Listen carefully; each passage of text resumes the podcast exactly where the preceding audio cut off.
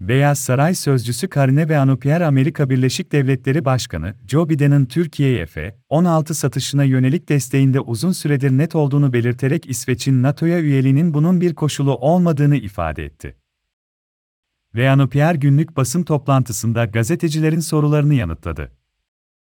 Sözcü Jean-Pierre dün Cumhurbaşkanı Recep Tayyip Erdoğan ile görüşmesinde Biden'ın Türkiye'nin İsveç'in NATO'ya katılımını onaylaması yönündeki güçlü temennisini gündeme getirdiğini aktardı.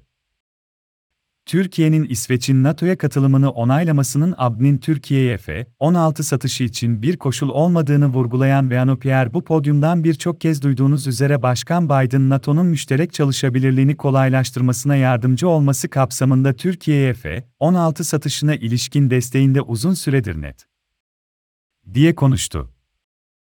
Jean-Pierre kongrenin de silah satışlarındaki rolüne işaret etti. Haberin görseli Anadolu Ajansı tarafından servis edilmiştir.